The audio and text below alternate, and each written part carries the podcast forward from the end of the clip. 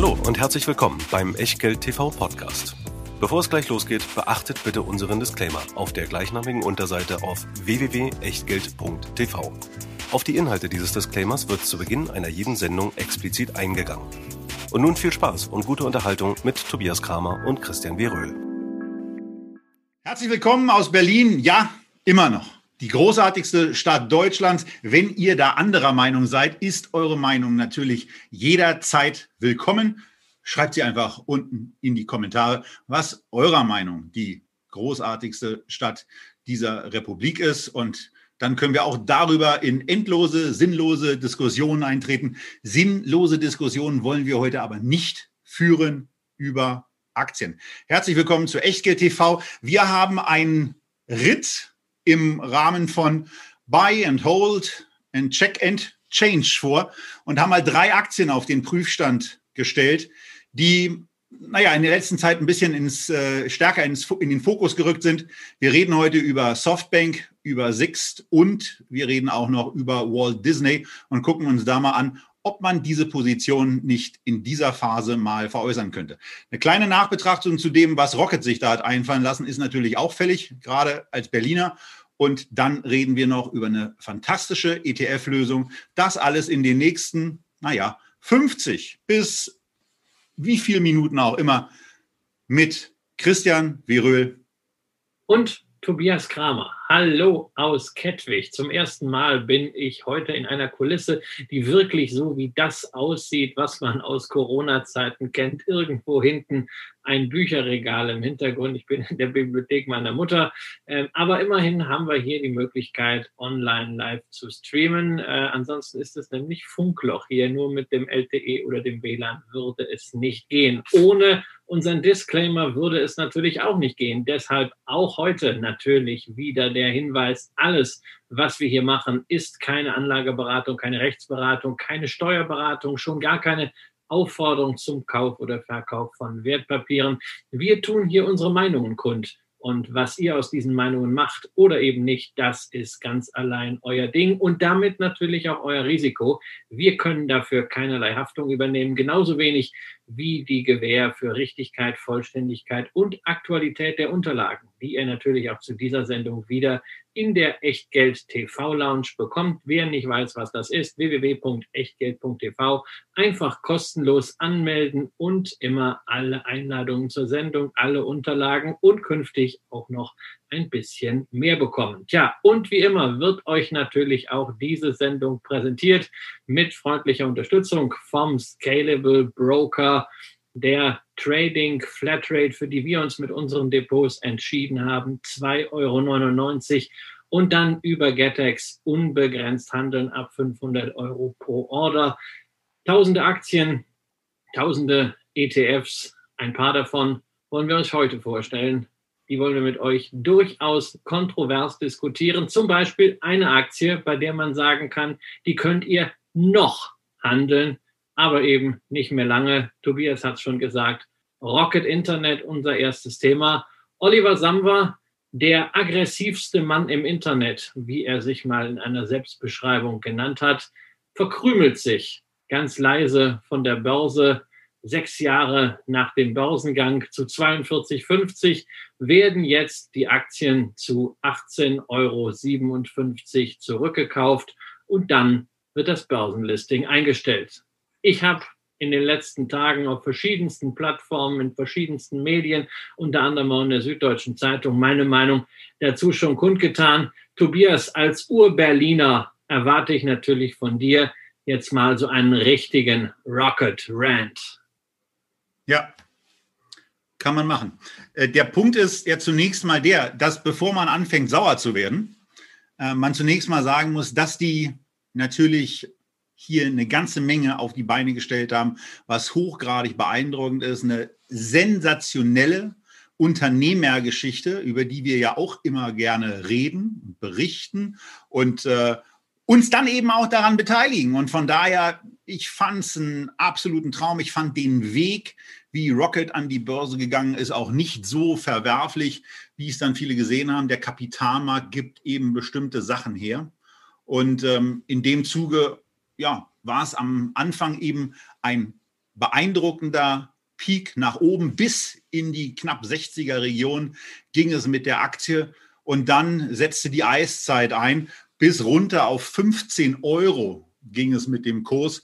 Und naja, also wenn man sich das Ganze so vergegenwärtigt, seit 2015 ist eigentlich nicht so richtig viel passiert. Bei einer Bandbreite zwischen 15 und 30 Euro dümpelte die Aktie hin und her. Aber man hatte ja eigentlich in den letzten Monaten immer so diese Situation, dass man sagen konnte, naja, man hat eine sehr, sehr ordentliche Cash-Position. Die Gesellschaften, in die man investiert, mit investiert hat als Aktionär durch die Investments von Rocket, da wurden 400 Millionen ausgegeben, die würden mit einem Fair Value von 1,1 bis 1,0 im letzten Quartalsbericht nur noch 1,0 100 Millionen Abwertung einer Milliarde Euro bewertet. Also von daher, das klang eigentlich alles ganz gut, aber ihr habt es ja auch schon in der Vergangenheit immer auch mal wieder, auch durch die Hauptversammlungskommentare von Christian mitbekommen. Er war da schon länger skeptisch und ich dachte mir immer, ja, das kann schon passieren, aber dass es dann so frech geschieht, hat mich dann doch überrascht. Denn wenn's, wenn's dann, wenn man sich dann mal vergegenwärtigt, was dieses Unternehmen eigentlich im Moment so an, an Werten hat, auch in der Bilanz mit sich herumträgt, äh, dann muss man schon sagen, äh, das ist ein Buffett-Grundsatz, der hier in irgendeiner Form angewandt wird. Denn die Aktie dürfte je nachdem, wie man sie dann bewertungstechnisch sieht, in einem Bereich von, von 30 bis mit Aufschlägen und unter sehr positiver Auslegung 42 Euro wert sein. Und da ist es natürlich ein schöner Schnapper und auch durchaus im, im Interesse der Großaktionäre, der Sambas, der Samba-Brüder, äh, diese Aktie für den von der Deutschen Börse AG ja sogar noch um einzeln unterbotenen Durchschnittskurs der letzten Monate. Deutsche Börse AG hat 1856 errechnet, 1857 bietet, bietet Rocket an, also da legen sie noch richtig Prämie obendrauf. Aber wenn man sich das Ganze anguckt, muss man einfach mal sagen, das ist eine Verarsche von Aktionären. Und äh, die Leute, die irgendwann mal da investiert haben, beispielsweise bei einem IPO, die reiben sich jetzt natürlich schon verwundert die Augen. Bei allem Verständnis für Kapitalmarktrisiken. Aber das Versprechen war ein anderes, mit dem Rocket angetreten ist. Und das Versprechen wurde knallhart und mit einem hohen Maß an Gleichgültigkeit gebrochen. Seien es die Immobiliennebengeschäfte, die die Brüder schon außerhalb der Gesellschaft gemacht haben, oder seien es eben dann nicht mehr vorgefundene Investmentideen, wo ja Christian auch hier schon von der Hauptversammlung dahingehend berichtet hat, dass mehr Kapital als Ideen zur Verfügung gestanden haben. Und das ist dann insgesamt äh, eben schon ein Stück weit zumindest verlogen wirkend. Denn die Prognosen und die, die, die Theorie, dass Rocket sich zurückziehen könnte, die ist ein bisschen älter. Und von daher, wie das jetzt abgelaufen ist, passt sehr genau in dieses Drehbuch rein, dass sie es jetzt so versuchen. Ähm, meine Position ist da ein bisschen anders. Ich selber habe die Aktie irgendwann mal bei 20 Euro gekauft bei 1857 bin ich eigentlich eher in der Position, dass ich sage, die Werte dieser Gesellschaft sind deutlich höher. Und ob eine Aktie nun börsennotiert ist oder nicht, Gesellschafter bleibe ich. Von daher ist es für mich da eher so eine possible Stänkerposition. Ähm, da werde ich mir aber vorher noch anhören, ob es da so den einen oder anderen Investor reingeht, der das ein bisschen professioneller betreibt um auf eine höhere Abfindung, auf einen höheren Rückkaufspreis einzuwirken. Äh, hier, wie gesagt, für mich ist es eine Verarsche der Aktionäre, die die Samba-Brüder äh, in vorderster Front, Oliver Samba, hier durchführen. Und das ist traurig, vom gesamten Weg her traurig für den Kapitalmarkt und ähm, bedauerlich für das Thema Börse. Aber Aktionär Christian, Aktionär bleibt man und damit bleiben natürlich auch meine Rechte der unterproportionalen Mitbestimmung vollkommen erhalten.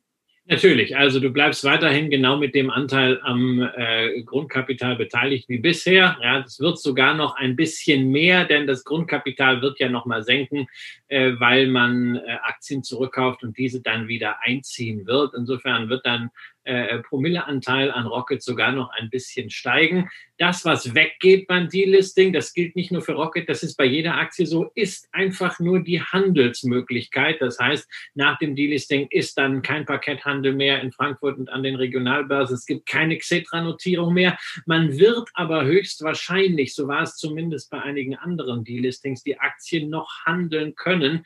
Nämlich sehr häufig haben wir gesehen, dass es da eine Einbeziehung gab in den Freiverkehr in Hamburg. Zumindest wenn das Unternehmen nicht lauthals widerspricht. Ein Beispiel, wo das passiert ist, Delisting und seitdem Handel in Hamburg ist die ehemalige Balda AG, die heute Kläre heißt, auch eine Gesellschaft aus meinem HV-Portfolio, äh, die früher Technologie gemacht haben und inzwischen zum Solarinvestor geworden sind. Äh, eine Story, die halt nicht zu Echtgeld TV passt, denn die Umsätze an diesem Handelsplatz in Hamburg sind natürlich sehr gering. Wenn dann irgendwann vielleicht auch kein Handel mehr in Hamburg wäre in der Rocket-Aktie, dann bleibt es nur noch über solche, naja, ich will fast sagen, Devotionalienhändler wie Valora Effektenhandel, ja die letzten Benutzer der Faxgeräte.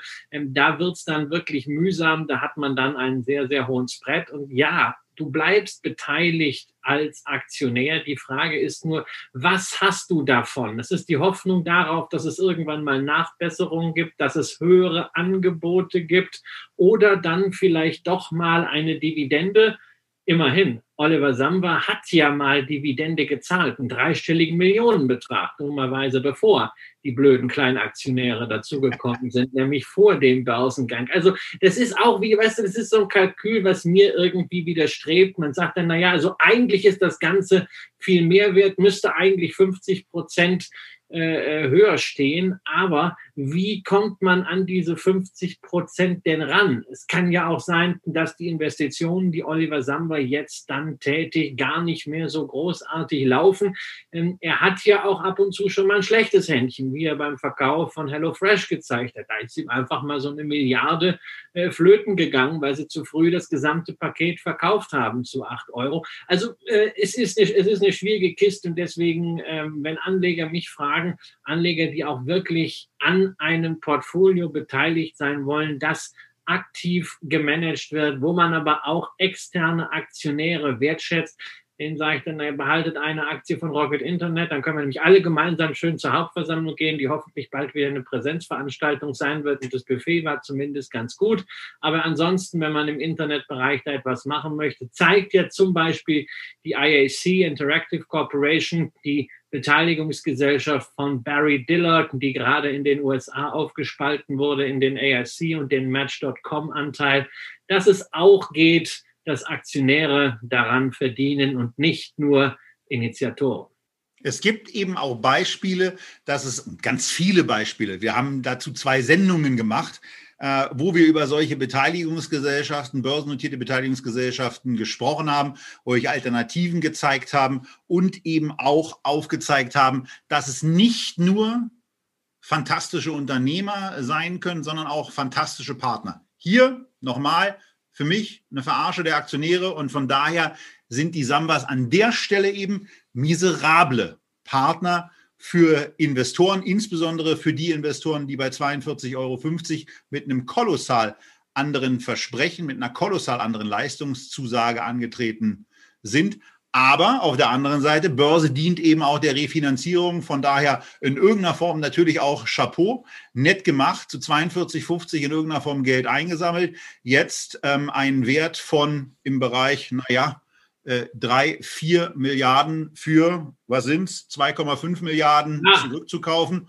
Das ist ja nicht so unclever aber das ist halt genau das, was wir jetzt nicht brauchen. Ja, ein cleverer Deal aus Sicht der Samwas, absolut. Und wenn man jetzt mal so unter uns Klosterschwestern da sagt, also wahrscheinlich hätte hätten wir das, wenn wir die Möglichkeit dazu gehabt hätten, ähnlich gemacht. Ich habe selbst schon mal in einer Delisting-Transaktion äh, drin gesteckt, die sein musste. Wir haben das damals aber über sehr faire Rückkaufangebote und auch über Dividenden ganz gut äh, getan. Das ist doch der Punkt, Christian. Äh, das, aber, man kann sowas fair lösen oder man genau. kann und das, das Dumme, dass wir jetzt ausgerechnet wieder so ein Ding hatten. Wir hatten gerade einen riesigen Skandal im DAX mit Wirecard, haben ihn noch immer. Wir haben diese Cum-Ex-Geschichte, die ja auch mit Aktien zusammenhängt. Jetzt haben wir hier die Situation, dass ein wesentlicher Teil einer börsennotierten Unternehmensbeteiligung, nämlich die Börsennotiz, den Anlegern mehr oder weniger abgepresst wird unter Wert äh, bei einem Leuchtturm der Start-up-Wirtschaft. Das sind alles wieder so kleine Pfeile, äh, die einfach der Aktienkultur in diesem Lande nicht gut tun. Und es geht auch wirklich darum, dass man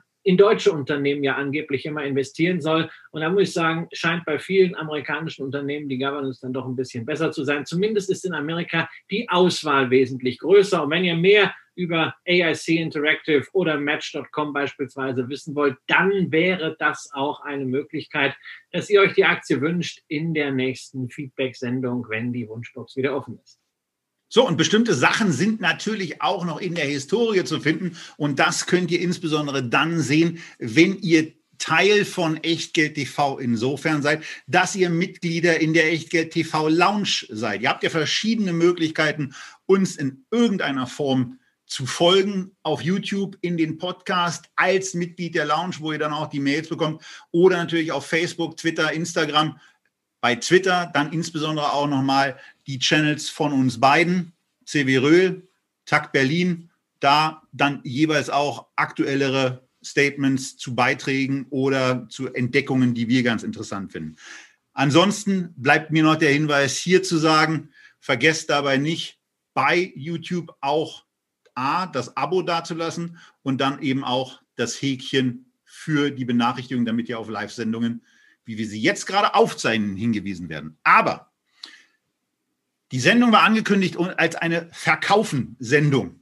Und da wollen wir zumindest mal die Frage in den Raum stellen. Wir haben uns drei Unternehmen jetzt vorbereitet, die wir für euch besprechen wollen. Und das erste ist ein Unternehmen, was im Grunde genau in dieser Konkurrenzsendung, die ihr auch in der Lounge oder in der Historie auf YouTube finden könnt, vorkam, die wir besprochen haben und die ich ins Echtgeld TV Depot auch gekauft habe. Es ist die Softbank Aktie, die Christian hier im Chart mal neben den Nasdaq 100 gestellt hat. Und zwar nicht deswegen, weil in den letzten Tagen so ein paar Meldungen aufkamen, äh, dass sie, dass sie da so äh, wild aktiv sind, sondern um auch mal den Gleichlauf mit diesem Index darzustellen, der nämlich, naja, zumindest so ab Januar 2008 recht deckungsgleich in der Gesamtausbeute ist mit gewissen Abweichung, Christian. Ja, also Softbank, also, das ist ja so ein Unternehmen, womit du nicht so ohne weiteres warm wirst, oder? Ja, also ich meine, äh, für diejenigen, die sich den Chart anschauen können, muss man ja auch sagen,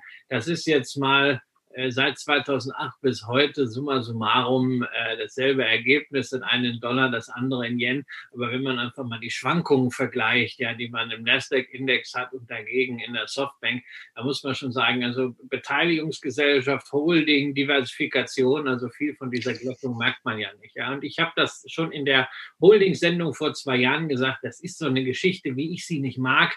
Ähm, da wird alles Mögliche äh, aggregiert bei einem sehr, sehr heißen Reifen, unglaublich viel zusammengekauft, das Ganze mit sehr vielen Schulden äh, garniert. Und dann gab es ja immer diese äh, schöne Erklärung, wie viel das alles wert sein soll. Der Net Asset Value wurde früher sogar täglich berechnet und dann konnte man sehen, naja, also eigentlich wird das Ganze mit 50 Prozent Abschlag gehandelt. Und wenn ich sowas schon immer lese, 50 Prozent Abschlag, da schreien die einen dann, hey, das ist ja eine Value Value-Chance. Ja, ich denke mir dann immer 50 Prozent Abschlag. Das muss doch einen Grund haben. Und dieser Grund ist bei Softbank meiner Ansicht nach nicht so der übliche Holding-Abschlag oder die Dummheit äh, des Marktes, die ja auch sehr gerne zitiert wird, sondern vielmehr so ein gewisser Irrsinnsabschlag. Denn äh, bei Hans Son äh, dem Gründer und Vorstandschef von Softbank, äh, liegen Genie und Wahnsinn relativ eng beisammen, insbesondere wenn man schaut, wie er ja im Grunde mit der Gießkanne durch die Start-up-Landschaft gezogen ist in den letzten Jahren und Milliarden ausgegeben hat. Und dummerweise, wenn so eine Transaktion dann mal nicht funktioniert, wie bei WeWork, äh, blickt man dann ein bisschen hinter die Kulissen, weil dann doch Leute in Medien plaudern. Und dann fragt man sich nicht, äh, warum wurde da so schlecht geprüft, sondern man fragt sich, wurde da überhaupt geprüft? Und wer hat geprüft, wäre ja. auch noch so eine Frage. Ja, vielleicht, vielleicht, vielleicht, war es auch Ernst Young, keine Ahnung. Äh, jedenfalls, es sind abenteuerliche Geschichten. Ja. Und für mich ist es eine Aktie, ähm, bei der ich gar nicht weiß, was sie überhaupt ist. Ist es eine Beteiligungsgesellschaft? Ist es ein Venture Capital Fonds Initiator mit diesem Vision Fund? Ist es ein Start-up-Finanzier? Ist es ein, ein äh, Hedge Fund, wie wir jetzt erfahren, vielleicht mit irgendwelchen Optionen. Das ist nicht Fisch, nicht Fleisch. Nee, und wenn ich dann Holdings kaufe, dann lieber klarer Fokus wie bei einer ASC, wie bei einer Investor. Wir haben eine Itosho gehabt hier in der Sendung, wo, eine, wo Warren Buffett eingestiegen ist. Wir haben eine Sofina gehabt. Ähm, aber dieser Fokus, der fehlt mir bei Softbank. Das sieht mir alles prozyklisch aus, einfach hinterherlaufen. Aber ich weiß im Umkehrschluss, du magst die Aktie sehr gerne. Ja, richtig. Ich mag die und das, das bleibt auch so. Ähm, du hast natürlich recht. Also ich finde ja dieses Wort Irrsinnsaufschlag, der, das gefällt Abschlag, mir ja schon ganz gut. Das Abschlag, ist, mein Lieber. Es ist ein Abschlag. Äh, ein Irrsinnsaufschlag, den der Wert quasi gegenüber der Aktiennotiz hat oder ein Irrsinnsabschlag, ähm, äh, den, mit dem die Aktie im Moment notiert. Ich finde ihn ganz angenehm. Wenn man sich das auf der Internetseite von Softbank im Moment anschaut, ich habe den Screenshot dazu mal in die Unterlage reingepackt und verlinkt, damit ihr da auch hinkommt. Es hat an Spannungscharakter deutlich abgenommen, denn die täglichen Updates, die früher immer hineingepostet wurden, beziehungsweise automatisiert hineingepostet wurden, die hat man jetzt mit dem letzten Quartalsbericht beendet. Und jetzt äh, wird in unregelmäßigen Abständen eben aktualisiert, zuletzt am 11. August 2020. Und damals wurde ein Shareholder Value errechnet von 12.973 Yen, das durch den aktuellen vom 10.9. Yen-Euro-Kurs äh, sich betrachtend äh, ausgerechnet, entspricht das dann 102,70 Euro. Naja, und bei einem Aktienkurs von 46 Jetzt lass mich, mal, lass mich mal ganz kurz eine Frage stellen. Findest du, dass es bei einer nachhaltig, langfristig agierenden Beteiligungsgesellschaft oder Venture Capital, wie immer man das nennt, wichtig ist und ein gutes Zeichen ist, wenn die täglich ihren NAV äh, ähm, zeigen, könnte das nicht dafür sprechen, dass man ein bisschen zu sehr versucht, dem Kapitalmarkt hinterherzulaufen. Und genau das geht ja oft schief. Ne? Je mehr Unternehmen sich so am Kapitalmarkt anbiedern, umso schlechter kommt das bisweilen am Kapitalmarkt an. Siehe Siemens und eben siehe auch Softbank. Ich bin eigentlich nicht der Meinung, dass es ein großes Problem ist. Man hat sich jetzt anders entschieden, äh, auch deswegen, weil man ja einen Strategiewechsel dahingehend vollzogen hat, dass man bestimmte Positionen jetzt auch rausgibt aus dem, aus dem Telekommunikationsgeschäft in Japan, zieht man sich gerade zurück. Ein Drittel der Positionen, der Anteil 62 vorher, 40 Prozent nachher, hat man jetzt gerade für 14 Milliarden US-Dollar umgerechnet verkauft. Also von daher ähm, das ist wahrscheinlich auch dem geschuldet, dass man die Website gar nicht so ohne weiteres aktuell halten könnte. Ansonsten, nee, ganz ehrlich, finde ich es nicht. Denn wenn eine Unternehmung in börsennotierte Gesellschaften investiert ist und auch vorhat, die zu halten, dann finde ich das tägliche Update in keinster Weise Nervosität reinbringt, sondern eher naja, aufklärerisch. Bei einem ETF zum Beispiel würden wir uns ja auch nie darüber beklagen oder loben iShares zum Beispiel ausdrücklich dafür, dass man bestimmte Sachen in der Aktualität und im Übrigen auch in der Historie nachvollziehen kann. Warum soll ich Softbank dafür kritisieren? Aber Jetzt Strategieänderung und von daher dann eben auch in Ordnung, das anders zu machen. Aber iShares kriegt natürlich diese Positionen anders raus. Also bei, bei Softbank ist das natürlich so eine Sache. Also Sie haben ja die Tochtergesellschaft, äh, äh, wir reden ja über die Softbank Group und es gibt ja die Softbank Corporation, dass die ja ebenfalls börsennotiert ist. Das ist dieses japanische Telekommunikationsgeschäft. Ähm, da ist ja so, wenn du 60 Prozent hast und du gehst äh, ähm, runter auf 40, ja, das ist jetzt nicht so eine äh, Transaktion, die so ganz schnell geht. Das ist jetzt nicht wie bei einem ETF, wenn man ein paar Anteile zurückgegeben werden. Da ist immer die Frage, wie reagiert realistisch ist einfach diese Bewertung von Anteilen an der Börse, wenn das solche Riesenpakete sind. Dazu gibt es ja eine ganze, auch der Alibaba-Anteil beispielsweise, das fluktuiert ja ungemein. Also deswegen bin ich da vorsichtig. Die andere Frage, die ich dir stellen wollte, du sagst jetzt gerade, naja, es ist ein Strategieschwenk. Ist es wirklich ein Strategieschwenk oder haben Sie einfach irgendwann äh, die Flatter gekriegt, damals zu Corona-Zeiten, als Sie gesagt haben, wir wollen jetzt mal schnell Geld lukrieren, äh, wir wollen 38 Milliarden Dollar locker machen durch äh, Verkäufe im Portfolio, wir wollen die Hälfte für Schuldenrückführung ähm, verwenden, die andere Hälfte für Aktienrückkäufe. Hauen die nicht eigentlich Tafelsilber raus, auch mit T-Mobile US, weil sie einfach inzwischen merken, ihnen brennt die Hütte?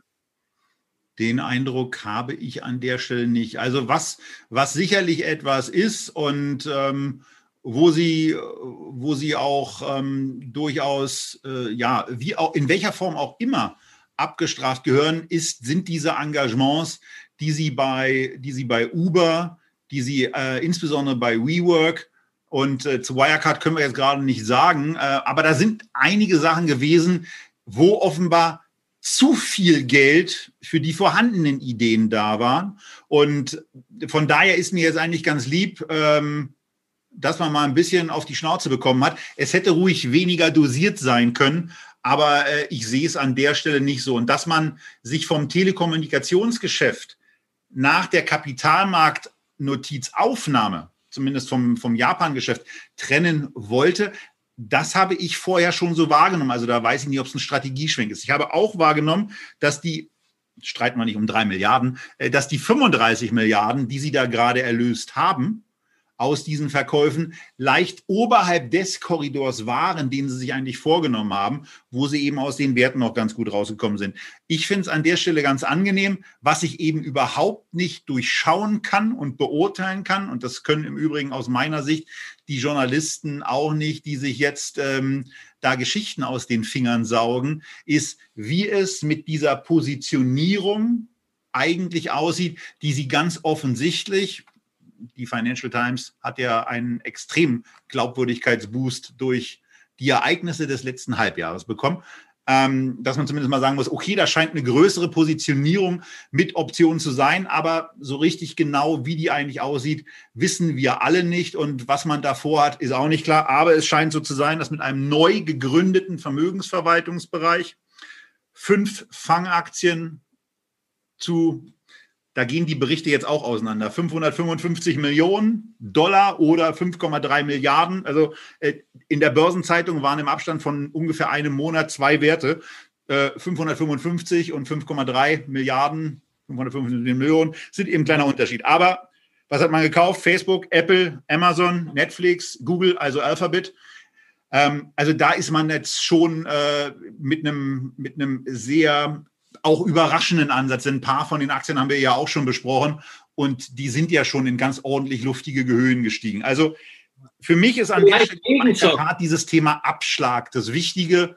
Ähm, und das führt bei mir in der Konsequenz eben auch zu dem Ergebnis, äh, dass ich mir das äh, mit dir zusammen ergebnisoffen angeguckt habe, aber ich im Echtgeld-TV-Depot ähm, bei mir sage, die Aktie bleibt da drin, denn der Abschlag 46 äh, zu irgendwas über 100, den, der ist in der Tat irrsinnig und da setze ich dann auch darauf, dass diese Lücke zumindest mal ein bisschen kräftiger perspektivisch geschlossen wird. Wir sind mit der Aktie, das sei auch noch erwähnt, seit unserem Kauf knapp 50 Prozent im Plus. Ich fühle mich mit der Position wohl, ich fühle mich mit der Aktie wohl. Für mich also kein Grund zum Verkaufen. Das wird heute im Sendungsverlauf noch ein bisschen anders aussehen. Also ich kann sie nicht verkaufen, denn ich habe sie nicht. Ich habe damals in der Sendung Investor AB äh, gekauft, die Beteiligungsgesellschaft aus Schweden, die eben ein ganz klares, natürlich nicht auf Hightech fokussiert ist, aber ein ganz, ganz klares äh, Konzept hat. Äh, Soft, Softbank ist keine Aktie für mich und äh, ich werde es natürlich weiterhin verfolgen, weil ich natürlich auch gespannt bin, was aus einem so großen Investor wird, denn wir dürfen nicht vergessen, dass sie ja auch gerade in der Start-up-Szene hier in Deutschland äh, ein paar dicke Deals gemacht haben, unter anderem Auto One, äh, das wertvollste deutsche Einhorn, äh, wo sie ebenfalls engagiert sind. Vielleicht sehen wir da irgendwann auch mal einen Börsengang. Insofern, die haben in vielen Dingen die Finger drin und allein deswegen muss man sie natürlich beachten, denn sie können Märkte treiben. Ich habe in den USA übrigens eine Zahl gelesen, angeblich haben sie Optionen für vier Milliarden Dollar gekauft, deren Notional, also deren marktbewegendes Volumen zwischen 30 und 50 Milliarden ist. Also nur um das nochmal abzurunden, ähm, wie groß das Nichtwissen ist über das, was Softbank dort als vermeintliche Wahl in den Nasdaq 100 Schwergewichten so angerichtet und das Spannende dabei ist, scheint auch zu sein, dass man, also dass, dass es da eben schon relativ signifikante Unterschiede gibt, welche Offenlegungspflichten es eigentlich gibt zwischen, zwischen Europa, Deutschland dann im Speziellen und auch den USA, wo Aktienpositionierungen eben offengelegt werden müssen, aber bei Optionen das wohl wie sagte Warren Buffett mal, Derivate sind finanzielle Massenvernichtungswaffen. Allerdings darf man nicht unterschätzen, dass Warren Buffett genau diese Derivate ja wiederholt hat und auch da für seine Aktionäre wiederholt sehr, sehr viel Geld verdient. Also normalerweise bringen dieses Ding mit den Massenvernichtungswaffen ja die Tölpel, die nicht wissen, wie nützbringend man sie einstellen kann, Christian. Äh, das ist ja bei dir offensichtlich ähm, nicht der Fall. Ich habe ähm, mal eine, eine, eine, Veranstaltung, die ich ja dir dann äh, geschenkt habe oder aufs Auge gedrückt habe, nämlich die Zertifikate, wo ich gemeinsam mit Ralf Andres ins Leben äh, rufen durfte. Die habe ich mal eröffnet mit diesem Zitat und habe dann gesagt, herzlich willkommen zur Jahreshauptversammlung der Waffenhändler. Das, äh, das war ganz gut, weil es schon den ersten Lacher gab, ja.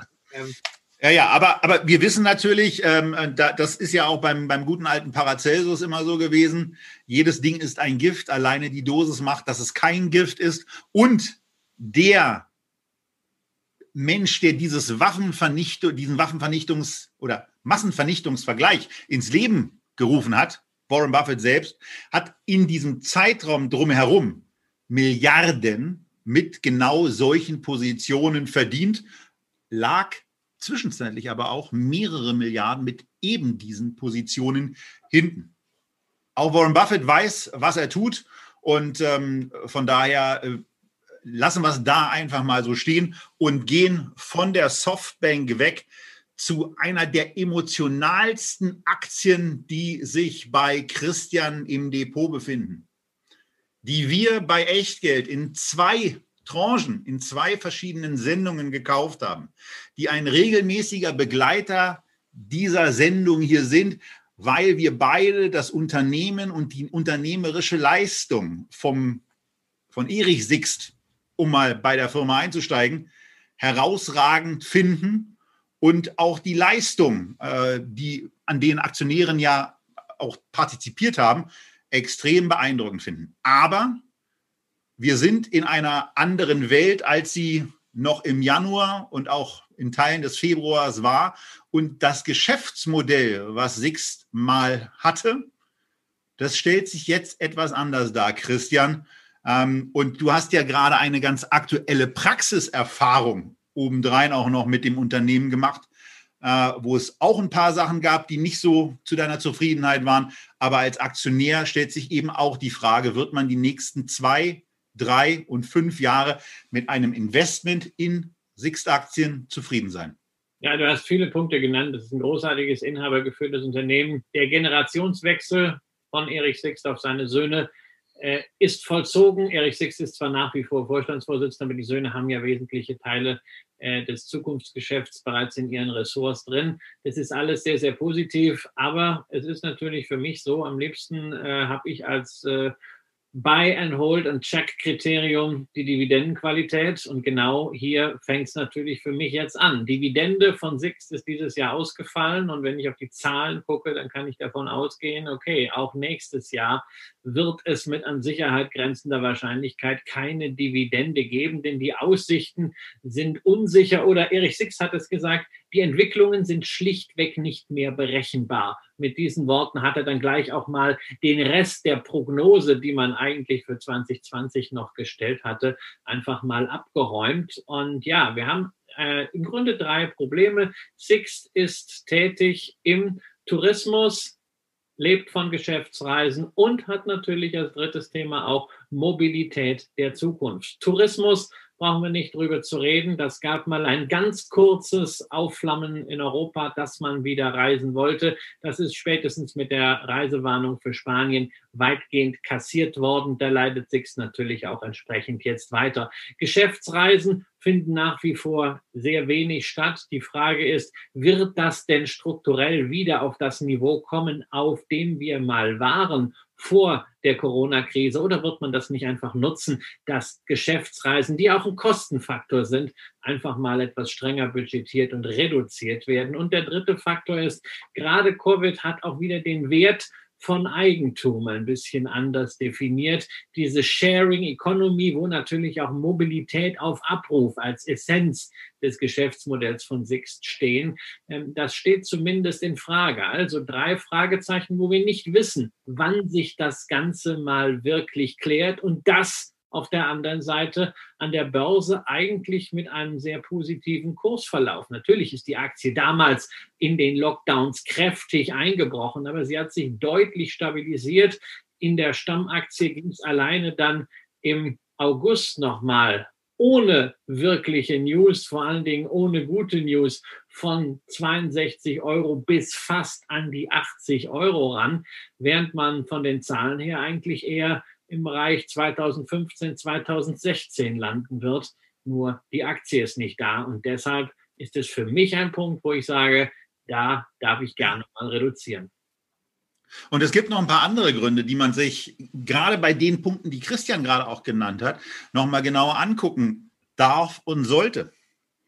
Das Unternehmen hat im Jahr 2019 3,3 Milliarden Euro Umsatz gemacht.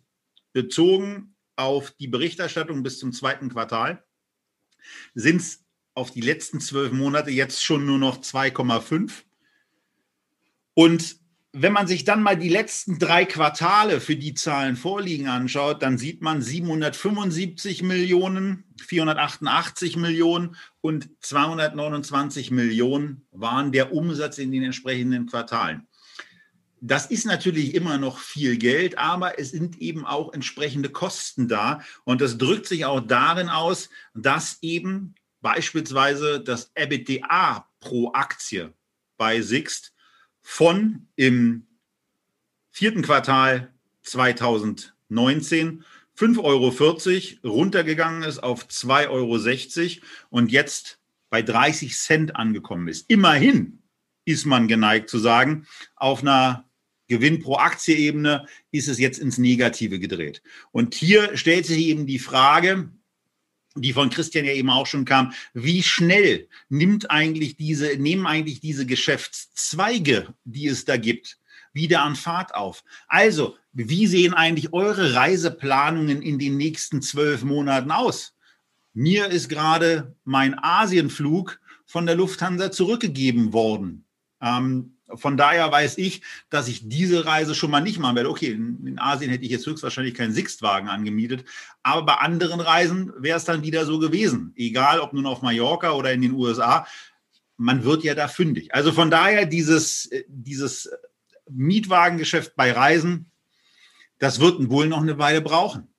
Und gerade Sixt investiert ja gerade dort. Ja, sie haben jetzt äh, an den äh, amerikanischen Flughäfen zehn Flughäfen. Ja äh, übernommen, natürlich mit einem immens hohen Volumen. Das Vermietungsvolumen an diesen zehn Stationen war vor Covid größer als der gesamte deutsche Autovermietungsmarkt. Nur es muss natürlich auch entsprechend anspringen. Äh, bislang ist das weitgehend totes Kapital. Man profitiert da zwar von einer Marktbereinigung, weil Konkurrenten äh, weg sind, insolvenzbedingt, aber es ist natürlich schon so, der Markt muss auch wieder anspringen. Ja, und dann kommen wir zu den Geschäftsreisen. Da ist mein persönlicher Eindruck eben auch einer, der sagt dem Motto, ey, verschiedene Sachen, die funktionieren eigentlich auch so ganz gut. Ja, ich will auch wieder unterwegs sein. Ja, ich will auch wieder mehr Veranstaltungen mit Personen haben. Ich will auch wieder persönliche Meetings haben. Aber ich bin mir sicher, dass auch wenn die Welt wieder total in Ordnung ist, dass meine Reisetätigkeit im Vergleich zu der Vor-Corona-Zeit spürbar zurückgehen wird. Ich würde im Bereich mindestens 30, eher 50 Prozent taxieren. So, und wenn das, wenn das branchenübergreifend stattfindet, dann schlägt das natürlich auch auf die Mietwagen durch. Und die Sharing Economy, da muss ich eben erst noch zeigen, was eigentlich passiert. Sixt hat ja relativ clever und schnell auch mit dem Auto-Abo-Geschäft versucht zu reagieren. Da braucht so eine Umgewöhnung aber auch eine Weile. Grundsätzlich aber zumindest eine gute Idee, die auch wieder zeigt, was für ein kreatives Unternehmen und was für kreative Menschen da arbeiten, nicht den Kopf in den Sand stecken, sondern sich andere Sachen ausdenken. Denn als Unternehmer muss man ja was unternehmen und das machen die auch. Und das machen die sehr, sehr beeindruckend. Aber wir sind hier bei einer Aktienentscheidung. Und da ist eben auch die Frage, möchte man in einer solchen Phase und auch in einer Phase, wo es eine sehr überraschend starke Kurserholung gab in einer Zeit, wo eben mal knapp zwei Drittel des Umsatzes weggebrochen sind, in einem solchen Unternehmen investiert sein, wenn man nicht weiß, wie schnell sich das wieder auf frühere Stati erholt. Und meine Antwort dazu ist nein. Ich finde es ein tolles Unternehmen, aber ich muss da im Moment nicht investiert sein. Ich hatte in der vergangenen Sendung hier schon mal gesagt, dass ich meine außerhalb vom Echtgelddepot gehaltenen Aktien schon verkauft habe. Und im Anschluss an diese Sendung werde ich genau das Gleiche auch mit den in den Echtgelddepots befindlichen Aktien tun. Ja, also ich werde sukzessive die halbe Position reduzieren. Das muss man ja auch nicht auf einmal machen. Momentan ist natürlich der Trend in der Erholung äh, intakt. Solange dieser Trend noch weiterläuft, das kann man einfach mitlaufen lassen. Und dann werde ich immer mal wieder ein paar Stücke geben. Die Position ist ja bei mir recht groß, wie ich mal dargestellt hatte. Und nochmal, es ist ein wirklich großartiges Unternehmen, das sehr, sehr vieles richtig gemacht hat. Auch gerade jetzt im Corona-Crash. Man hat die Flotte verkleinert, hat natürlich ja. dadurch auch äh, partizipiert davon, dass man äh, keine ähm, äh, allgemeinen Agreements hat, um die äh, Wagen am freien Markt verkaufen zu müssen, sondern dass man Abnahmeverpflichtungen wiederum hat mit den Herstellern. Man ist extrem extrem gut aufgestellt, was die Finanzsituation angeht. 24 Prozent Eigenkapitalquote, 800 Millionen Euro Barreserven und dazu noch die Möglichkeit, Staatskredit äh, zu bekommen. Der ist schon beantragt und bewilligt, wenn man ihn denn abrufen will. Aber was wir brauchen am Ende, um dieses Kursniveau rechtfertigen zu können, ist Umsatz und dann natürlich auch Ertrag. Und das ist eben nicht absehbar. Und da ist durchaus möglich, dass vor allem die Stammaktie mal deutlicher einbricht. Ähm, da kann man auch wenn das Sentiment sich wieder verschlechtert, durchaus mal mit 20, 30 Prozent Minus nochmal reden. Und mir fehlt halt hier gleichzeitig wie bei anderen Aktien, wo das auch mal durchaus der Fall war, zwischenzeitlich der Ertrag. Ich sitze auf einer Aktie, die zu hoch bewertet ist, gleichzeitig mir aber auch keine laufenden Einnahmen zahlt. Und das ist etwas, wo ich natürlich auf jeden Fall zumindest reduzieren muss. Und wenn ihr jetzt sagt, Herr Kramer, der Röhl, die haben ja keine Ahnung, Six ist ein super Unternehmen, das muss man genau jetzt kaufen. Vollkommen in Ordnung. Das ist, in, das ist zumindest jetzt auch unmittelbar nach dieser Sendung total praktisch, weil ich ja meine Aktien gerade verkaufen will. Also wenn da jemand äh, gerade sich dagegen stellt, finde ich super. Aber äh, jetzt ein Hinweis in der entsprechenden Ernsthaftigkeit auch. Wir haben euch hier nochmal die Prämie mit der Stammaktien gegenüber den Vorzugsaktien notieren aufgemalt. Und da seht ihr, dass es im historischen Vergleich relativ weit oben angekommen ist. Denn Stamm, die Stammaktien, die sind eben die im Index enthaltenen Aktien. Es sind aber vor allen Dingen die Aktien, die von der Familie gehalten werden und ähm, die von daher auch, sagen wir mal, die stärkeren Hände haben. Wenn ihr also in den Stammaktien investiert seid und parallel dazu auch sagt, ich will bei Sixt unbedingt investiert bleiben. Wenn ihr nicht zur Familie Sixt selber gehört, dann ist das jetzt auch mal ein Moment über einen Gedanken, den wir hier schon öfter hatten, ähm, wo ich immer die Position einnehme, dann nehmt doch die Vorzüge. Äh, und Christian auch nochmal darauf in der Tat dann hinweist, dass ja dieses Premium auch was ganz Praktisches ist. Aber es ist eben, Christian, ähm, vielleicht von dir eine Einschätzung auch dazu. Äh, es ist eben an einem historisch sehr, sehr hohen Punkt angekommen, wo ich dann sagen würde, also wenn ich die Stammaktien habe, genau die würde ich jetzt rausdonnern. Und wenn ich im Unternehmen bleiben will, auf die Vorzüge wechseln oder ähm, in dem Fall hast eben. Du mir, hast, du, hast, du mir schon irgendwie vor zwei Jahren empfohlen. Trotzdem ja. haben wir mit den Stammaktien mehr verdient als mit den äh, Vorzugsaktien. Also ähm, natürlich, gerade auch als es noch Dividende gab und irgendwann wird es auch wieder Dividende geben, ist natürlich für den langfristigen Anleger äh, die Vorzugsaktie da interessanter. Ähm, kein, keine Frage für denjenigen Anleger, der äh, durchaus auch mal Kursentwicklung da mitnehmen möchte, ja, ist äh, die Stammaktie sicherlich spannender. Äh, man darf halt nicht vergessen, der Discount, der, der ähm, Abschlag äh, war halt immer dann geringer, äh, wenn es an den Märkten gerappelt hat. Das haben wir ganz kurz gesehen, im März auch wieder äh, zu, äh, in diesem Corona-Crash sehr kurz, äh, ist der Abstand von 50 Prozent auf 20 Prozent zusammengeschnurrt. Wahrscheinlich, weil Institutionelle das schnell dann rauskegeln mussten. Aber in der Regel sehen wir dieses Zusammenlaufen immer dann, wenn die absolute Kursentwicklung äh, schlecht ist. Also insofern ist es mit dieser Spekulation sehr schwierig. Wer auf jeden Fall die Aktie jetzt kaufen will und sie für eine lange Frist kaufen will, für die Frist, nämlich wenn wieder Dividende kauft, der kauft die Vorzüge. So, das zum Mietwagen-Klassiker aus Pullach. Ähm, das soll es dazu gewesen sein. Jetzt kommen wir zu einem, zu einem anderen absoluten Klassiker im Unternehmensbereich, im Aktienbereich, einer Perle in vielen Depots, eine Perle in vielen Kindheitserinnerungen. Es gibt mit, ja, also also ihr würdet mir leid tun, wenn ihr keine eigene Kindheitserinnerung an irgendeinen Disney-Film hättet, der euch in der äh, Kindheit entweder zum Weinen oder zum Lachen und idealerweise zu beidem gebracht hat. Für mich hat Michael überhaupt nicht, weil ich bin ja im Westen groß geworden, ja, wir hatten ja nichts, ja, und äh, außer der, der Lindenstraße, äh, nicht Linden, Sesamstraße hieß das, die ich dann auf einem äh, Schwarz-Weiß-Fernseher als Kind schaute, der musste immer vorglühen. So Hattet ihr eine Fernbedienung schon?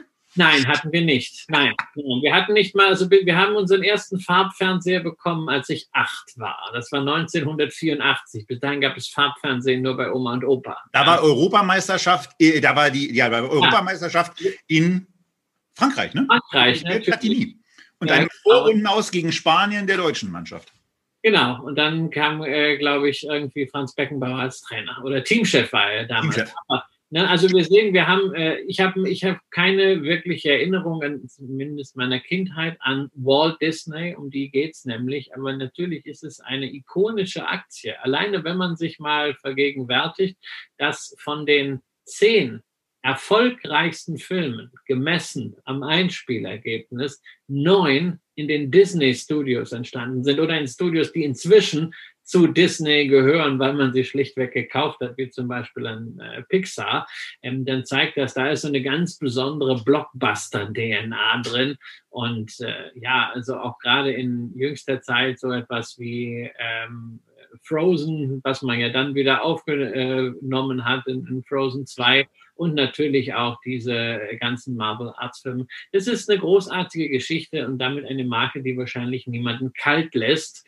Insbesondere nicht, seitdem man ja mit Disney Plus auch jetzt unter die Streaming-Anbieter gegangen ist. Und das brutalst erfolgreich. 60 Millionen Abonnenten hat man inzwischen.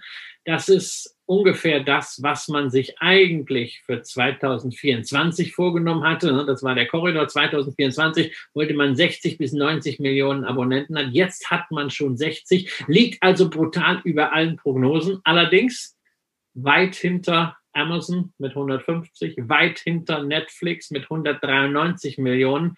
Und Tobias gleichzeitig ähm, diese Abonnentenentwicklung bei Disney Plus, das ist auch die einzig wirklich gute Nachricht aus dem Reich von Mickey Mouse. Ja, da sind sie totaler Corona-Profiteur, denn alles, was irgendwie äh, Streaming macht, hat ja in den letzten sechs Monaten einfach mal einen richtig fetten Boost erlebt. Ich kann sagen, ähm, ich habe ein bisschen später mein Abo abgeschlossen als die Röhls, aber eben auch noch zu diesem Anfangsangebot und ich habe es auch schon wieder gekündigt. Also ich weiß genau, dass das Ding ausläuft, weil mir die Programm Qualität und auch Quantität äh, nicht das gibt, was ich mir davon versprochen habe. Insbesondere aber auch, weil ich die Tonqualität, die in den Videos bereitgestellt äh, wahrnehme, für wirklich geringwertig erachte und davon auch ähm, in der Tat enttäuscht bin.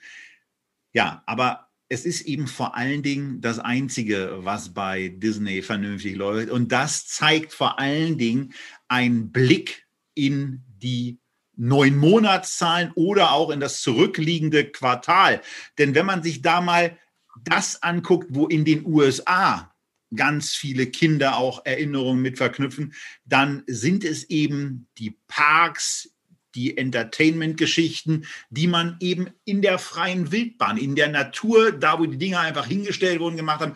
Und da war es im letzten Jahr eben so, dass bis Juni 2000 oder eben das im Juni Quartal 2019 6,6 Milliarden US-Dollar Umsatz berichtet wurden.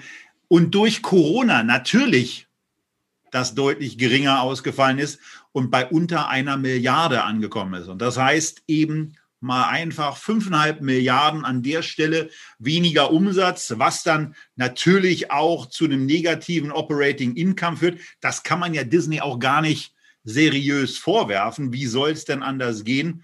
Denn bestimmte Kosten sind ja für die Parks trotzdem da, auch wenn man natürlich Mitarbeiter runterfahren kann. Aber die Teile müssen eben gewartet werden. Es sind sehr, sehr kapitalintensive äh, Vergnügungsparks, die auch obendrein teuer sind. Und wenn man dann auf einmal sowas halten muss wie Abstand, das ähm, ist ja schon etwas, Christian. Kannst du dir das vorstellen als jemand, der mit der Familie ja noch im Dezember, wenn ich das richtig in Erinnerung habe, in einem solchen Park in den USA war. Nein, also ich kann mir das überhaupt nicht vorstellen. Ich habe jetzt so ein paar Bilder gesehen, die Parks sind ja wieder offen, wie das äh, da läuft.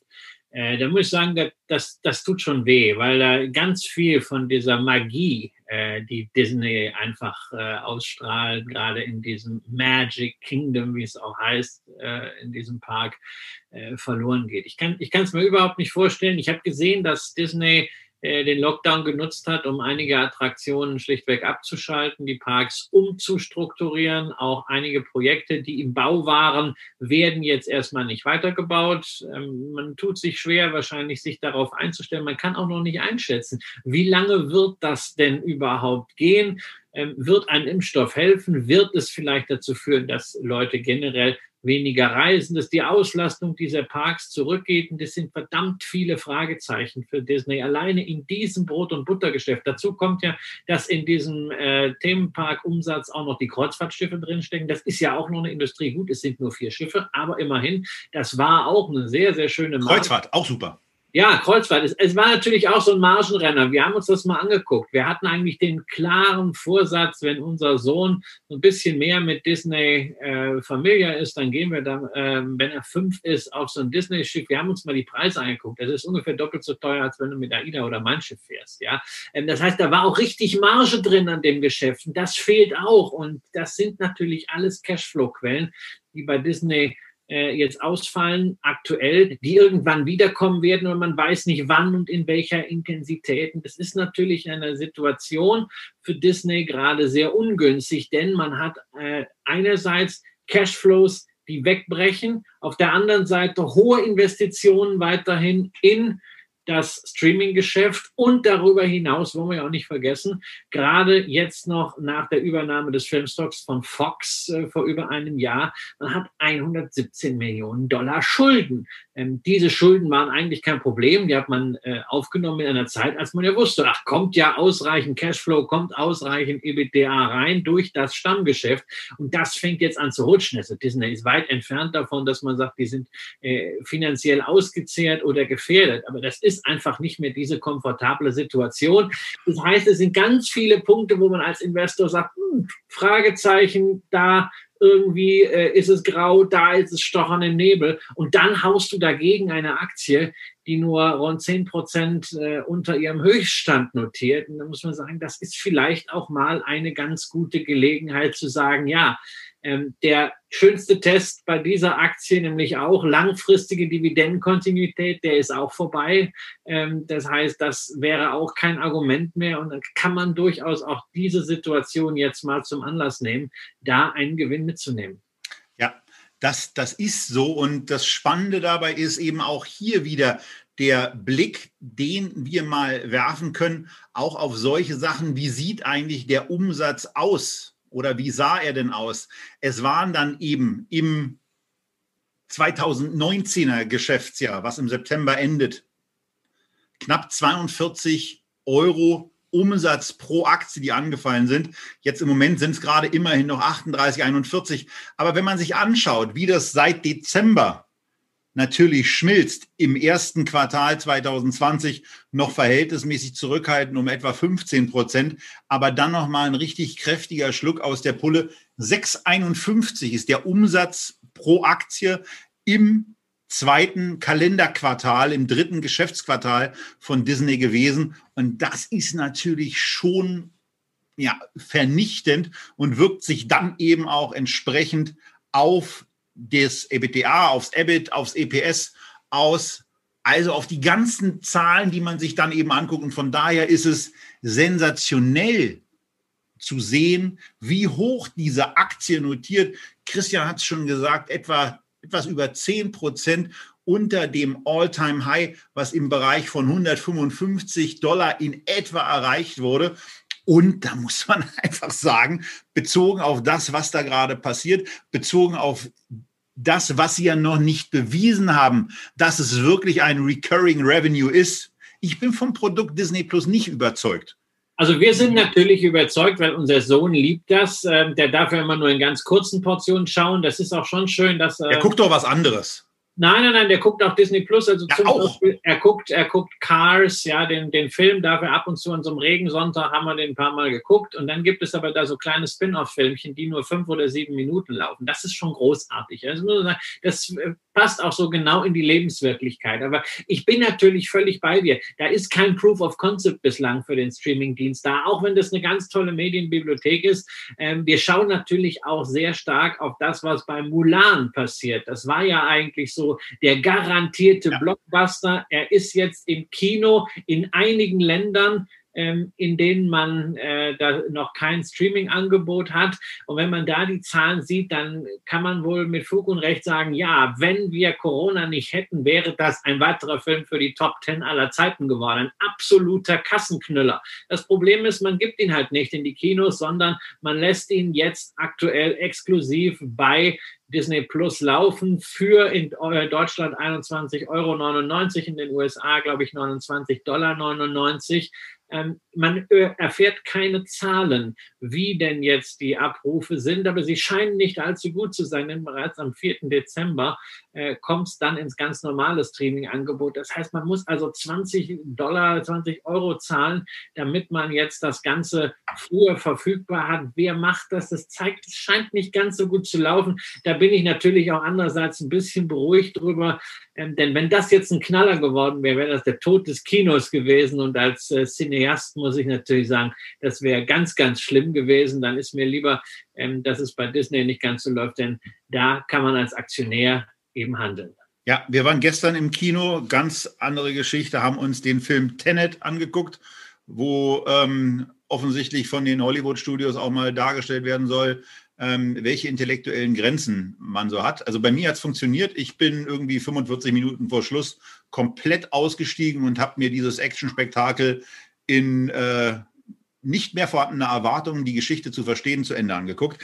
Aber bei Disney ist es eben so, natürlich wollen auch die ihre tollen Reproduktionen, was ja mit dem König der Löwen noch funktioniert hat, wieder in die Kinos bringen. Und äh, auch das ist dann eben etwas, was schwieriger wird. Von daher, also auf Basis dieser Umsatzentwicklung und vor allen Dingen auch der fehlenden Perspektive in einem der absoluten Kernbereiche von Disney, wie man da wieder zeitnah auf die Füße und dann eben auch in positives Terrain kommen will, ist es problematisch. Was bei mir noch dazugekommen ist, so unmittelbar vor dieser Sendung, äh, Christian, ich weiß nicht, ob du das bestätigen kannst, aber wenn ich mir die Aktienzahlen anschaue, dann hat man offensichtlich bei Disney im zweiten Quartal dieses Kalenderjahres, also in dem desaströsen dritten Geschäftsquartal des Jahres, des Geschäftsjahres 2020,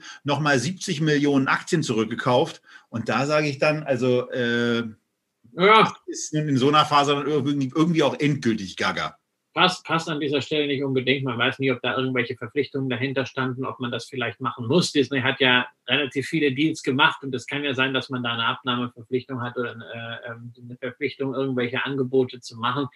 Äh, das, das weiß ich an dieser Stelle nicht, ist sicherlich nicht das äh, entscheidende Argument. Andererseits kann man natürlich auch sagen, na, man weiß nicht, zu welchem Kurs sie zurückgekauft haben. Vielleicht haben sie zurückgekauft, als die Kurse. Andere Unternehmen hatten eine Dividende kommuniziert und haben sie dann wieder kassiert. Also ja, sie, haben, sie haben einfach, sie haben eigentlich andere Themen auf dem Tisch als Aktienrückkäufe. Ja. Das muss man ganz klar sagen. Deswegen ähnlich wie Six. Es bleibt ein hervorragendes Unternehmen, aber es sind sehr, sehr viele Fragezeichen. Fragezeichen, die man durchaus tolerieren könnte, wenn die Bewertung 30, 40 Prozent niedriger wäre. Aber eben auf dem Niveau und in der Makrolage ist es mal etwas, wo wir das Gegenteil von dem machen, was Börsenmagazine, egal ob auf YouTube oder Print generell machen. Wir wollen ja nicht immer nur Aktien vorstellen, die man gerade kaufen könnte, sondern bewusst auch mal einen Kontrapunkt liefern und sagen, okay, das mögen gute Unternehmen sein, aber es sind zu viele Fragezeichen und buy and hold and check heißt halt insbesondere dann, wenn sich fundamentale Themen ändern, wie bei Sixt und Walt Disney das Thema Dividende, dass man irgendwann auch mal die Entscheidung trifft, nicht nur buy and hold, sondern buy and hold und irgendwann mal sell, was ja auch im Fall Walt Disney für uns im Echtgelddepot sehr erfreuliche Transaktion ist. Genau, denn wir verkaufen die Aktie mit einem Plus von 25 Prozent. Natürlich auch in äh, tiefer Dankbarkeit gegenüber denjenigen, die den Aktienkurs jetzt insbesondere auf der institutionellen Seite so nach oben gehoben haben. Freuen wir uns drüber, nehmen wir gerne mit und glauben, dass wir irgendwann auch wieder über dieses Unternehmen weiterhin ja. im Übrigen positiv reden werden und dann auch wieder zu der Erkenntnis kommen, bei vielleicht 100, vielleicht aber auch nochmal einen deutlichen Schnaps tiefer. Jetzt steigen wir wieder ein. Ja, und damit wären wir ja eigentlich. Eigentlich? So. Ja, aber eigentlich war ja, als wir diese Sendung geplant haben, das Thema in den Medien Nasdaq Crash. Die Nasdaq hat gezeigt, sie kann tatsächlich fallen. Das Alarm, Alarm, Alarm. Also für Anleger, die in den letzten Monaten erst dazugekommen sind, eine völlig neue Erfahrung. Ja. Bei, Bloomberg, bei Bloomberg wird ja immer gesagt, äh, seit wann es denn die schlimmsten Kursverluste sind. Und die Nasdaq hat tatsächlich die schlimmsten drei Tage seit Juni erlebt. Und dann waren es plötzlich sogar die schlimmsten drei Tage seit März. Oh Gott, da sind ja ganz viele in der Zwischenzeit dazugekommen. Dann haben wir gesagt, na, was macht man denn, wenn man jetzt plötzlich mit diesen Technologieklumpen sich nicht mehr wohlfühlt? Wir wollen jetzt nicht über Einzelaktien reden, aber wir wollen natürlich mit euch noch kurz darüber sprechen, dass viele Indizes, natürlich der Nasdaq 100 in allererster Linie, aber in abgeschwächter Form auch der S&P 500 und natürlich in weiter abgeschwächter Form auch der MSCI World sehr, sehr stark beeinflusst werden von den Megacaps, von den großen Schwergewichten. Und das sind natürlich insbesondere die großen Technologieaktien Apple, Amazon, Microsoft und Facebook und Alphabet. Und wenn man am Aktienmarkt partizipieren möchte, aber nicht diese Klumpen haben möchte, weder den 50 Prozent Klumpen dieser fünf Werte an der Nasdaq, noch den 20 Prozent Klumpen im S&P 500 oder den 15 Prozent Klumpen im MSCI World, dann haben wir für euch jetzt ganz zum Schluss noch eine kleine, feine Depotergänzung. Genau, und diese Alternative kommt aus einem Hause, das im Moment auch so ein bisschen online mit äh, äh, Werbepräsenzen aus, auffällt. Aber Van Eck hat da eben sich was einfallen lassen, was ein richtig tolles, einfaches Produkt ist und auch so ein paar Sachen, die wir immer wieder so kritisch anmerken, dass solche Übergewichtungen eben entstehen können, äh, korrigieren durch ein Regelwerk, auch da sehr einfach, wo man einschreitet. Also zunächst mal, wir haben hier äh, ein Fonds, wo die ganze Abbildung auch wirklich physisch erfolgt. Wir haben einen Fonds, der quartalsweise die Dividenden, die in dem Fonds durchaus umfangreich anfallen, mit einer durchschnittlichen Dividendenrendite im Fondsvermögen von 3,4 Prozent auch rausgeben. Äh, wir haben einen ETF, der 0,2 Prozent Gesamtkostenquote hat, also da im unteren Bereich ist, im Rahmen einer Strategie, die Christian und ich, wie wir schon oft in Echtgeld-TV-Sendungen gesagt haben, sehr, sehr schön, sehr, sehr angenehm finden, nämlich eine gleichgewichtende Strategie. Das heißt, einmal im Jahr, wenn diese äh, Reallokation erfolgt oder eben auch die Anfangsallokation, wird geguckt, wie viel Kohle habe ich. Diese Kohle wird geteilt durch 250 und dann wird in diese 250 Werte jeweils der gleiche Betrag investiert, wenn die anderen Parameter denn da so hinkommen. Denn es wird auch regional, Christian, noch mal ein bisschen geschaut, dass beispielsweise die USA nicht ja. oberhalb von 40 Prozent allokiert sind. Genau, also die Grundregel ist, dass dieser Fonds die 250 wichtigsten Aktien der Welt der etablierten Industrieländer abbilden möchte. Wenn du das allerdings machst und nimmst als Maßstab die Handelsliquidität und den Börsenwert des frei handelbaren Streubesitzes, den sogenannten Free Float Value, ja, dann haben die USA trotzdem ein erschlagendes Gewicht. Nicht umsonst haben sie ja in diesem kapitalisierungsgewichteten MSCI World insgesamt äh, mehr als zwei Drittel Anteil. Äh, deswegen gibt es hier eine Zusatzregel. Man teilt das gesamte Aktienuniversum in drei regionale Blöcke ein, nämlich Nordamerika, Europa und Asien. Und keiner der Blöcke darf mehr als 100 Unternehmen stellen, was halt dann entsprechend äh, ähm, dem, dem Anteil von 40 Prozent entspricht. Und damit haben wir natürlich hier einen deutlich geringeren US-Anteil als im MSCI World. Wer also immer schon gesagt hat, Mensch, diese 65 Prozent US-Anteil im MSCI World, das ist mir schlichtweg zu viel. Ich möchte weniger haben. Nun, hier sind es nur 38 Prozent. Ne, die restlichen zwei Prozent von Nordamerika, die wandern dann nach Kanada. Dafür haben wir 14 Prozent in Japan. Das ist ungefähr das Doppelte von dem, was wir an Japan-Anteil im MSCI World haben. Und wir haben 24 Prozent in den Euro-Ländern, ähm, was das äh, zweieinhalbfache des Anteils ist im MSCI World. Ist also auch dann auf der Währungsseite, und auch darüber haben wir mal gesprochen, eine völlig andere Aufteilung.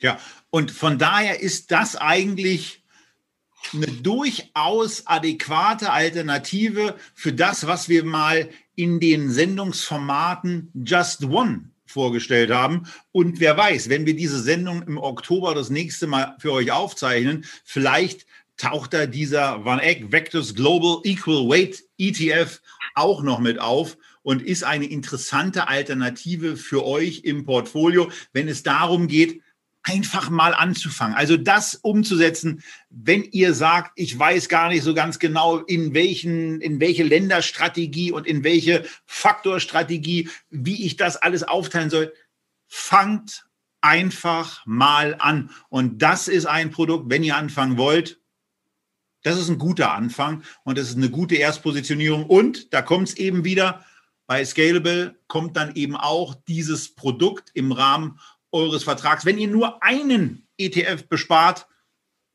kostenlos monatlich in euer Depot, das vielleicht auch noch mal gerade für die Aktieneinsteiger eine Möglichkeit zu sagen, A, Depot eröffnen, B, anfangen zu sparen und wenn es 25 Euro sind, dann kann es mit dem Funec Vectors Global Equal Weight ETF auch losgehen. Es ist natürlich auch, das wollen wir einschränkend sagen, in der Vergangenheit dieser Equal Weight Ansatz nicht unbedingt gut gewesen. Ganz im Gegenteil. Du hast mit dem normalen MSCI World seit 2011, seit es diesen Fonds übrigens damals schon in den Niederlanden gibt, also live, äh, hast du im MSCI World 175 Prozent plus gemacht und im ETF von Van Eck stehen gerade mal 115 Prozent. Da ist eben der große Run auf die Megacaps, vor allen Dingen im Technologiebereich, der sich da bemerkbar gemacht hat. Aber für diejenigen unter euch, die sagen, ich möchte diversifizierter investieren, vielleicht auch, weil ihr ohnehin noch einen Nasdaq-ETF drauf habt oder weil ihr in Technologie investiert, zum Beispiel mit dem Robo und Alternative äh, und Artificial Intelligence, den wir euch gezeigt haben, oder dem Robo Robotic ETF, weil ihr sowieso schon technologielastig seid und einfach mal Grund Aktienmarktbeteiligung haben wollt, dann ist natürlich ein solcher Equal Weight Fonds eine gute Sache. Einziger Wermutstropfen aus meiner Sache, aus meiner Sicht, ich mag ja Equal Weight. Es ist ja auch etwas, was ich für mich selber im Portfolio umsetze, sozusagen mein eigener ETF, weshalb ich ja recht viele Positionen habe, wie bekannt ist. Was da fehlt, sind Bankaktien. Ich habe außer so ein paar Kuriositäten und Spezialwerten wie der Umweltbank, die wir euch auch schon mal vorgestellt haben, oder der Oberbank, keine Bankaktien im Depot. Hier im Portfolio sind es gleich derer zehn. Und da äh, steht es natürlich äh, äh bei zehn Prozent Bankanteil eben an, sich nochmal zu fragen, was ist das denn jetzt Banking? Ist das eine Transformationschance? Ist das eine Value-Chance oder ist das etwas, Banken, die man überhaupt nicht braucht. Wenn ihr der Meinung seid, dann ist der Fonds nichts. Wir werden ihn auf jeden Fall auf der Agenda behalten, denn wir haben gerade in den letzten Tagen gesehen, was kapitalisierungsgewichtete Klumpenrisiken auch im eigenen Portfolio zumindest temporär anrichten können. Wer das stabilisieren will, der fährt mit einem solchen Equal-Weight-Ansatz ganz gut. Wir werden uns das demnächst nochmal vornehmen, nur dass ihr jetzt schon mal diesen Fonds kennt, weil er sich wirklich doch sehr, sehr deutlich von dem unterscheidet, was ihr normalerweise als klassische Indexkonzepte entweder kapitalisierungsgewichtet oder Smart Beta wie Momentum oder Value so kennt. Und das waren picke, packe, vollgepackte 70 Echtgeld-TV-Minuten mit einer kleinen Schelte in die Berliner Nachbarschaft mit zwei, zwei realen Verkäufen, die wir im Echtgeld TV Depot auch durchführen werden und einer Position, nämlich der Softbank, die wir behalten werden und nochmal eine Alternative zu den Big Cap übergewichteten äh, Standardfonds, wo es eine intelligente Alternative von den holländischen Nachbarn gibt. Wenn euch das Ganze gefallen hat, freuen wir uns A auf euren Daumen, wir freuen uns B auf lobende Kommentare, wir freuen uns C auf lobendes Feedback, beispielsweise in eurer bevorzugten Podcast-App, wo ihr diese Sendungen ja auch auf der Audiospur hören könnt. Dann hoffentlich auch als Mitglieder der Echtgeld TV Lounge, in der wir uns freuen, euch begrüßen zu können. Und das tun wir im Übrigen auch. Erstens für die Leute, die jetzt live zuschauen, bei der jetzt gleich startenden und seit ungefähr 15 Minuten überfälligen QA-Session, die wir separat und außerhalb von YouTube nehmen. Und ansonsten freuen wir uns darauf, wenn ihr beim nächsten Mal bei Echtgeld TV entweder live oder in der Aufzeichnungsform auf YouTube mit dabei seid. Bis dahin bleibt gesund, investiert clever. Denkt auch mal an der einen oder anderen Stelle übers Verkaufen nach, wenn sich Bewertungen oder auch Gewichtungen in eurem Depot so verschoben haben, dass ihr eben nicht mehr so entspannt schlaft, wie es sein sollte. Denn ihr sollt euch mit euren Investments wohlfühlen. Wenn wir euch dabei helfen können, dann haben wir eigentlich alles erreicht, was wir uns mit der Sendung vorgenommen haben und sagen bis zum nächsten Mal aus Berlin. Tschüss.